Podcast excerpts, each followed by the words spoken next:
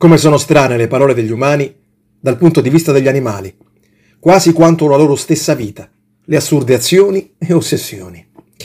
Prendete Kiska, l'ultima orca vissuta in cattività in Canada, prima di morire la scorsa settimana per un'infezione batterica a circa quarantasette anni. Almeno quaranta di questi ultimi, la nostra, il cui nome viene associato all'aggettivo assassina, in inglese killer whale, li ha trascorsi rinchiusa in una vasca, a far spettacolo morente, più che il contrario, per quei maledetti biveti fissati con le prigioni, i confini, i lager, e tutto ciò che può costringere la vita in una scatola, possibilmente dalle pareti trasparenti. Gli ultimi dodici è rimasta sola, dopo la morte del suo compagno, facendole guadagnare, si fa per dire, il titolo di orca più solitaria del mondo.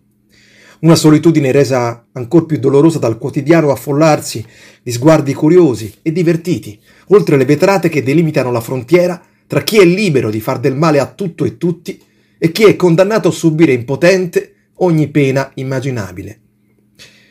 Lungo la sua esistenza virtuale, a nuotare in una boccia di vetro enorme, per tutti tranne che per lei, Kiska ha visto scomparire da un giorno all'altro affetti e amori preziosi, con cui perlomeno condividere l'iniqua sentenza degli umani.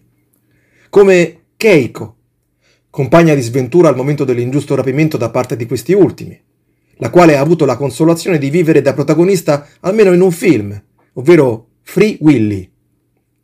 Dal successo del cinema a un parco di divertimenti, sino alla libertà che entrambe non avevano teneramente mai smesso di sognare. Perché anche le orche sognano, pure quelle assassine, che non hanno mai ucciso nessuno, casomai è il contrario, e sono sogni semplici, roba normale, la natura che ci spetta, e che era già perfetta così prima delle nostre imperdonabili intromissioni. Tuttavia, il dolore per tale separazione non credo sia paragonabile al veder morire uno dopo l'altro ciascuno dei cinque figli messi al mondo, per quanto costretti in una cella che si finge oceano. È stato un inganno anche quello, l'illusione di poter vivere una vita normale, dove essere perfino madre, creatrice di vita, nonostante il mondo ci si metta davvero d'impegno per svilirla e soffocarla.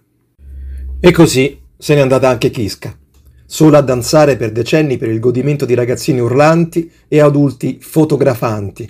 Il solito, ma ha lasciato un dono, dicono. Pare che è proprio grazie a lei se quattro anni addietro in Canada si è deciso di proibire una volta per tutte con una legge la cattività e l'allevamento di balene, delfini e focene. Beh, che il cielo chi per lui benedica quella specie, popolazione, comunità o anche singola vita, animale o meno, che non avrà bisogno di trascorrere la maggior parte della propria esistenza in un carcere per vedere bandita l'ottusità e la perfidia degli esseri chiamati umani.